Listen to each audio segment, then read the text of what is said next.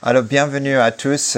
Content de, vous voir. Aujourd'hui, nous allons euh, regarder euh, le passage de Matthieu 22.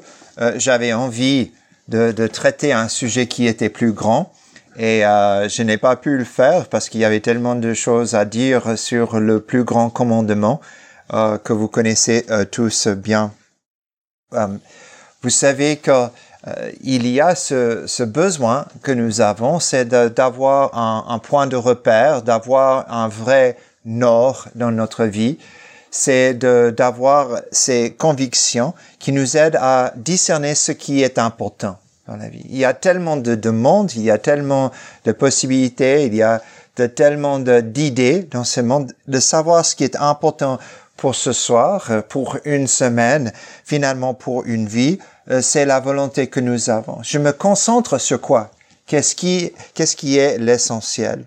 Et ce que nous cherchons est, est une vision de la vie qui va nous aider à avoir euh, une perspective qui est juste pour pouvoir donner aux autres, pour euh, vivre les événements autour de nous et aussi de donner à chaque chose sa juste valeur. Donner à chaque chose sa juste valeur. Et je crois que ce soit, nous tombons sur euh, un passage qui nous aide à avoir cette perspective qui est essentielle.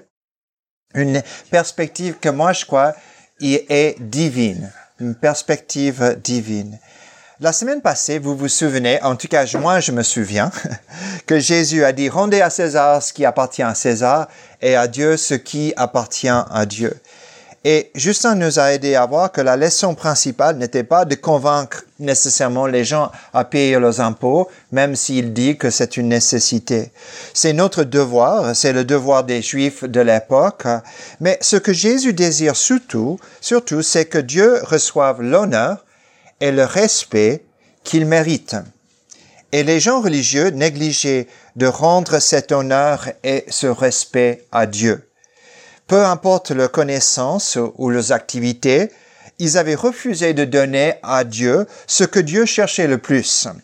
Eux-mêmes, leurs pensées, leur volonté, leur âme, leur vie. On rendre à Dieu ce qui appartient à Dieu. Et qu'est-ce qui appartient à Dieu? Bah, tout. Tout appartient à lui. Et eux, ils se sont cachés de Dieu et de sa volonté pour cacher leur vie derrière leur titre, euh, derrière leurs vêtements, et ça vous verrez par la suite, derrière leur prière, derrière leur jeûne, derrière leur adoration.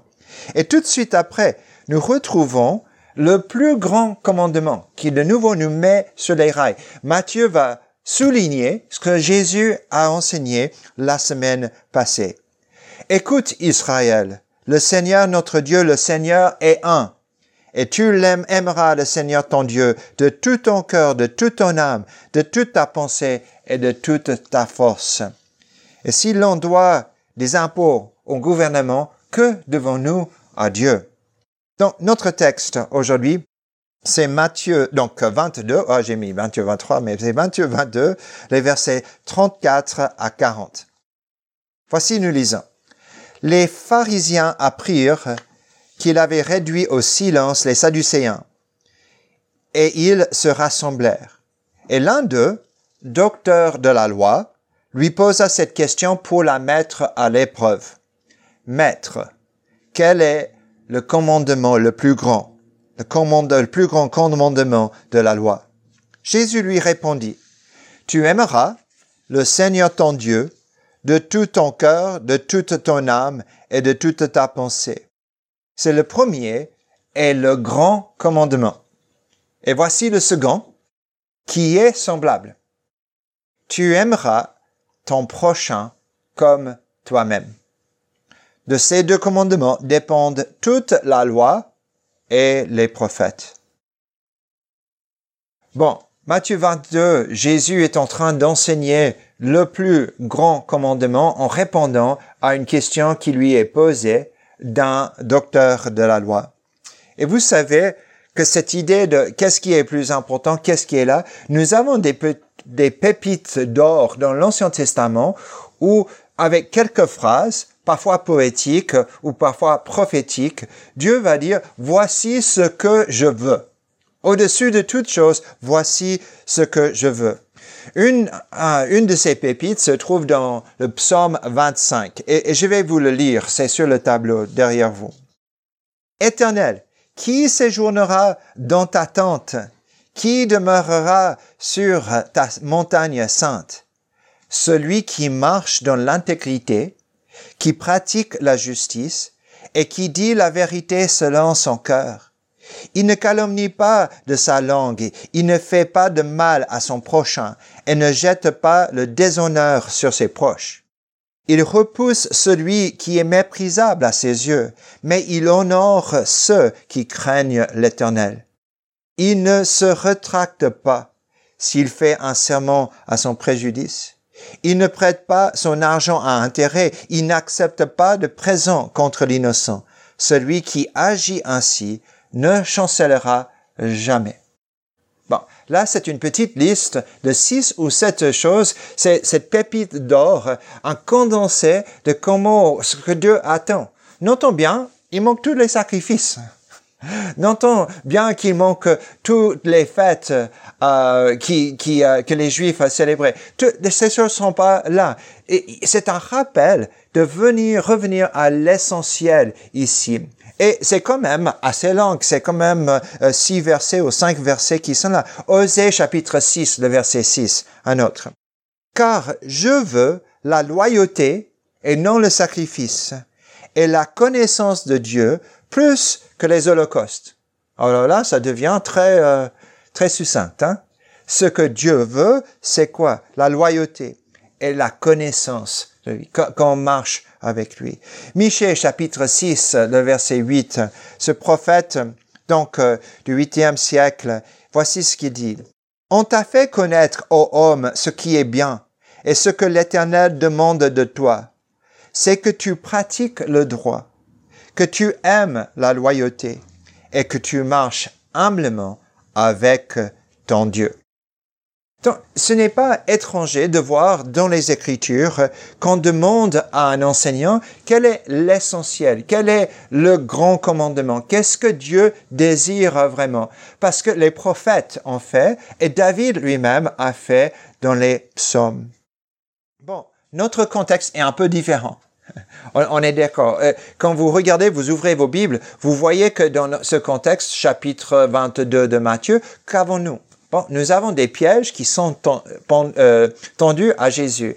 Euh, on essaie de le trouver en train de dire euh, des bêtises. Et quand vous lisez Marc, c'est un autre contexte. Marc n'essaye pas nécessairement de montrer cela. Marc ne parle pas de l'intention de ce docteur de la loi. Il le présente simplement comme un scribe impressionné par les réponses de Jésus. Mais nous savons que Jésus est en train d'être testé. On, le met à l'épreuve. On essaie de trouver quelque chose à dire contre lui. Notre texte le montre parce que Jésus commence, il commence déjà en disant avec quelle autorité fait ce que tu fais? Et vous vous souvenez que Jésus répond à leur question par une question. Après, c'est une question sur euh, les impôts. Après, c'est une question sur la résurrection. Et maintenant, c'est une question sur le plus grand commandement. Et finalement, Jésus va boucler le tout. Il va leur fermer le bec hein, en leur posant une question sur David et le Messie. Et c'est ça que nous allons découvrir euh, la semaine prochaine. Mais il y a autre chose dans notre texte qui nous, est, qui nous mène à penser qu'ils sont en train vraiment de piéger Jésus. Et cela dit, ils se sont rassemblés ensemble. Ils se rassemblèrent pour poser une question à Jésus. Et quand nous lisons l'Ancien Testament, nous tombons sur ce passage de Psaume 2, le verset 2, qui est cité dans un autre texte par l'Église en parlant de Jésus, en disant, les rois de la terre se dressent et les princes se liguent ensemble contre l'Éternel et contre son Messie. Et ici, c'est l'idée de se se liguer ensemble pour trouver des failles dans l'enseignement de Jésus. Et donc, ces pharisiens ne viennent pas simplement pour entendre ce que Jésus veut dire, mais pour l'éprouver et pour le piéger. En tout cas, nous remarquons que la question qui est posée, finalement, est une question simple. C'est une question simple. Chaque enfant d'Israël qui était instruit dans la loi aurait pu répondre à cette question. Chaque fille ou garçon de 10 ans à 12 ans aurait pu répondre à cela. Quel est le commandement le plus grand? Pourquoi? Parce que euh, chaque enfant d'Israël était obligé euh, d'apprendre ce que nous appelons le schéma. Le schéma. Le schéma, schéma veut dire simplement écoute ou écouter. Et c'est basé sur Deutéronome chapitre 6, les versets 4 à 6. Écoute Israël, l'éternel, notre Dieu, l'éternel est un. Et tu aimeras l'éternel ton Dieu de tout ton cœur, de toute ton âme et de toute ta force. Et ces paroles que je te donne aujourd'hui seront dans ton cœur, dans ton cœur. Deutéronome chapitre 6, on trouve dans d'autres endroits, euh, Deutéronome chapitre 11, ça fait partie aussi de schéma, euh, de schéma, euh, les versets 13 à 21, Nombre chapitre 15 aussi, mais Jésus ne, réinvente pas la roue. Il, il, il, ne doit pas chercher très loin. il demande, il demande, on, on, lui pose la question quel est le commandement le plus grand? Et il répond avec les phrases que chacun avait appris par cœur il donne une réponse que même le plus petit enfant d'Israël aurait pu donner. Aimer Dieu, aimer Dieu et aimer son prochain, qui est semblable au premier. comment est-ce que aimer son prochain est, semblable à aimer ton Dieu? Parce que chaque être humain est créé à l'image de Dieu. Et si nous aimons Dieu, nous allons créer, nous allons aimer celui qui est créé à l'image de Dieu. Ben, qu'est-ce que c'est aimer ton Dieu? Qu'est-ce que c'est d'aimer ton prochain?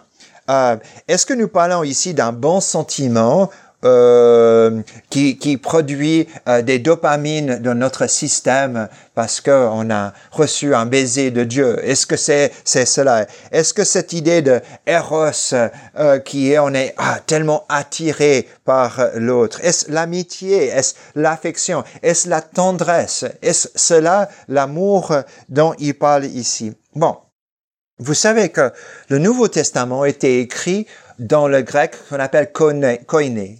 Euh, ça, ça, veut dire le grec commun de tous les jours. Le Nouveau Testament n'était pas écrit dans le grec classique. Bah, pourquoi?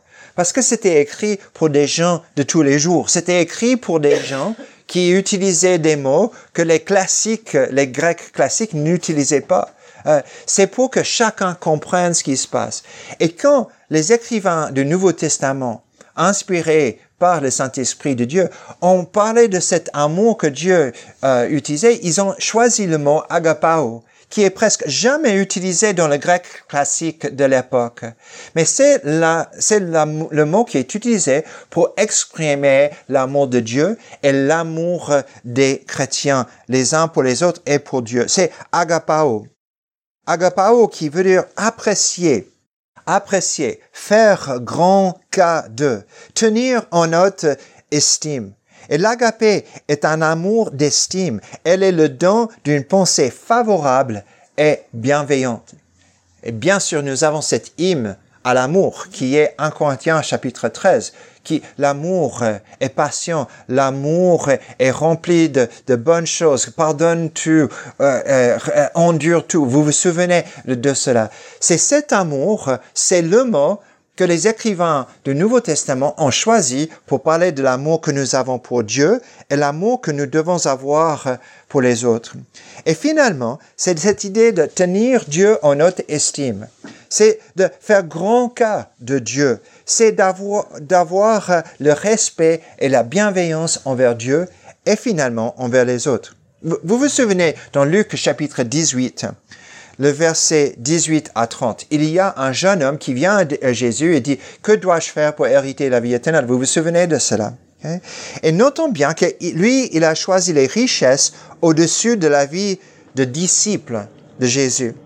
Car un homme ne peut pas, dit Jésus, aimer l'argent et Dieu. Vous vous souvenez de ça? On ne peut pas aimer l'argent et Dieu.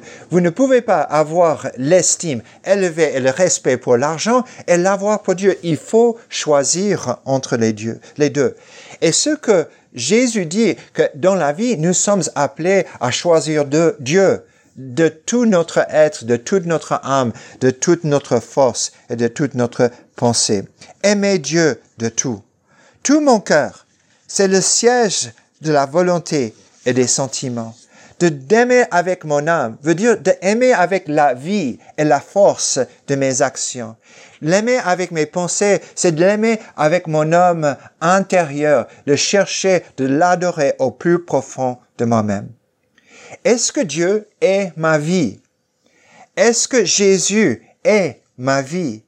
Est-ce que je lui ai donné tout ce que lui appartient?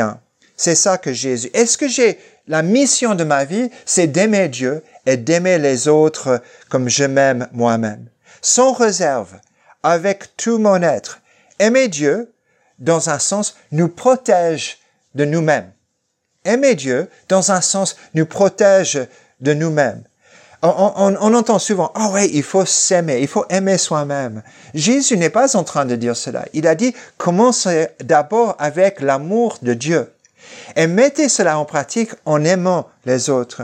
C.S. Lewis a écrit ceci. La chose la plus dangereuse que vous puissiez faire est de prendre une seule impulsion, ce que j'appelle la passion, de prendre une seule impulsion de votre propre nature et de la définir comme la chose que vous devez suivre à tout prix.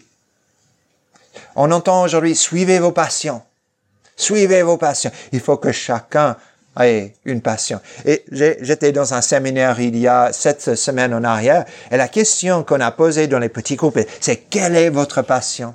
Et j'adore l'honnêteté d'un de ces professionnels qui n'a rien à prouver aux autres, qui a dit, Bon, je crois que ma passion, c'est de retrouver ma passion. Parce que je ne sais pas ce que c'est. Les gens parlent de leur passion, ceci et ça. Il dit, moi, je suis pas sûr de ce qu'elle est, quelle est ma passion. Dieu veut être votre passion. Euh, c'est, c'est pas, c'est pas le sport, c'est, c'est, c'est pas même euh, les, les études, c'est, c'est pas ces choses qui sont bien. Mais Dieu veut être le centre de toutes choses. Et Dieu nous protège de nous-mêmes. Si nous apprenons à aimer Dieu avant, donc nous allons nous aimer comme il faut et aimer les autres. Plutôt que, de penser qu'à nous, nous avons Dieu dans le mire de tir. C'est lui, c'est lui que nous cherchons au centre de notre cible, sans réserve, avec toutes nos facultés. Et c'est intéressant. Ce que nous aimons nous transforme. Si nous aimons Dieu, nous allons être transformés à ressembler à notre Dieu. Et quand nous aimons les autres, à ce moment-là, nous allons aussi les transformer par la puissance de l'amour. Vous savez que vous êtes transformés par la puissance de l'amour. Les gens qui aiment, ne, me dites pas que, que, cela n'est pas vrai. Euh, si vous aimez quelque chose, cette chose, n'importe quelle chose, va vous transformer. Si vous aimez la pizza, je vous promets, Okay? Que si vous aimez trop la, pizza, vous allez être transformé. À ce moment-là, ou la bière ou autre chose, vous allez être transformé. Et si vous aimez Dieu, lui, il va aussi vous transformer. Si vous aimez la course, vous allez être transformé dans votre pensée et dans votre corps. Et, et, et cela nous semble être vrai. Donc, mettons Dieu au centre de tout cela. Et le second commandement, juste pour vous dire, il dit, tu aimeras ton prochain comme toi-même. Euh, pour faire plaisir à Justin, il faut dire que ce texte vient de Lévitique. Hein. Et euh, vous savez que c'est l'un des livres qu'il apprécie beaucoup. Mais ça vient de Lévitique chapitre 19. J'ai mis euh, sur le diapo ici. Il dit, montre par ton comportement que tu me respectes. C'est ça que Dieu dit. Ne te venge pas et ne garde pas de rancune contre les membres de ton peuple. Chacun de vous, vous aimera son prochain comme lui-même. Je suis Yahvé, je suis l'Éternel. Et donc, nous remarquons dans Luc chapitre 19 que vous aurez un grand plaisir de lire ce soir quand vous rentrez chez vous. Il y a une liste de commandements de comment traiter les uns les autres. Mais finalement, que dit-il? Il dit, chacun de vous aimera son prochain comme lui-même. Vous savez que les écrivains du Nouveau Testament, quand ils ont entendu cela et ils étaient convaincus cela, ils pouvaient pas arrêter d'en parler. Paul, dans Galates chapitre 5, il dit, il dit, toute la loi est accomplie quand tu aimes ton prochain comme toi-même. Jacques chapitre 2, le verset 8, Jacques dit que c'est la loi royale. C'est la loi royale. Pas de considération de personne. Il dit, vous faites bien quand vous aimez les autres, quand vous aimez vous-même. Et finalement, 1 Jean chapitre 4, le verset 21, c'est la preuve que nous aimons Dieu, si nous aimons notre prochain. C'est la preuve que nous aimons Dieu. Euh, comme Jésus accomplit la loi et les prophètes par son obéissance envers Dieu, en allant à la croix, en ressuscitant. Comme il fait cela, vous accomplissez la loi et les prophètes quand vous aimez votre prochain comme toi-même, comme, vous-même. Et donc, euh, nous apprenons plein de choses. J'aimerais juste partager très rapidement quelque, certaines choses que nous apprenons et, et, ça, vous, êtes euh, au courant. Mais Justin l'a déjà expliqué aujourd'hui euh, pendant la Sainte Seine. La première chose que nous voyons, c'est que le centre de l'Ancien Testament n'est pas une obéissance machinale à une loi écrite par Dieu. Parce que aimer Dieu de tout ton cœur, ton âme, ta pensée, tout cela vient d'où? C'est l'Ancien Testament, c'est Deutéronome chapitre 6, verset 4. Et aimer ton prochain comme toi-même, bon, c'est Lévitique chapitre 19. Juste pour vous dire, Dieu a toujours demandé que l'amour soit au centre de la relation que nous avons avec lui et que nous avons avec notre prochain. Et deuxième chose, c'est que les exigences de Jésus nous lancent sur un long chemin de croissance.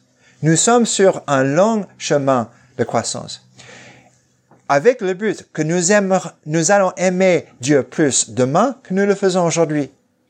Et que nous allons aimer notre prochain mieux la semaine prochaine que nous l'avons fait de cette semaine. C'est un apprentissage d'amour. C'est pour cela que ce mot tout est tellement important. Okay? Il est dit trois fois ici. Dans une autre situation, c'est quatre fois, n'est-ce pas? Toute âme, toute force, toute pensée, okay? avec tout ton cœur. Tout. Combien? Tout. Tout, 100%. Hmm, maintenant, je suis à combien? Ah, 62. Okay. Et donc, je vais grandir dans cet amour. Et cela veut dire que le plus que nous grandissons dans les relations avec les autres, le plus nous allons apprendre à les aimer. À tel point que nous pouvons même aimer qui? Nos ennemis. Et nous pouvons prier pour ceux qui nous persécutent. Et que nous pouvons bénir ceux qui nous maudissent. Le centre, donc, est Dieu. La cible de l'amour est notre prochain. Le centre, c'est Dieu, et la cible de l'amour, c'est notre prochain. Dieu est un. Et la loi permettait aux gens de connaître Dieu en partie. Mais Jésus, qui aimait Dieu parfaitement, et qui obéissait parfaitement, et qui aimait les autres parfaitement, révèle Dieu parfaitement et nous aide aussi à aimer parfaitement la manifestation de l'amour de Dieu est incarnée dans l'amour pour ceux qui sont créés à l'image de Dieu, notre prochain.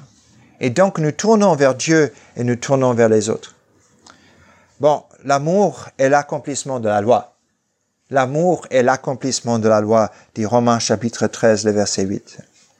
Un amour qui fera s'écrier les païens cyniques et endurci du monde romain pour dire, voyez comme ils s'aiment les uns les autres. Un amour qui est aussi essentiel pour identifier les chrétiens que la saine doctrine. Ils nous connaissent parce que nous connaissons ce que Dieu enseigne. Ils nous connaissent parce que nous aimons avec l'amour de Dieu. Et cet amour nous aide à dominer nos émotions, à diriger nos pensées et de dynamiser nos actions. Dieu d'abord, et puis après les autres. Alors, quelle belle prière de commencer chaque jour avec ceci. Dieu, aujourd'hui, montre-moi comment t'aimer de tout, de tout mon cœur, de toute ma pensée, toute ma force, de toute ma, mon âme. Quelle belle manière de commencer une journée. Et montre-moi aujourd'hui, Dieu, comment je peux aimer mon prochain comme moi-même. Mon prochain comme moi-même. S'il y a quelque chose qui nous manque, c'est l'amour.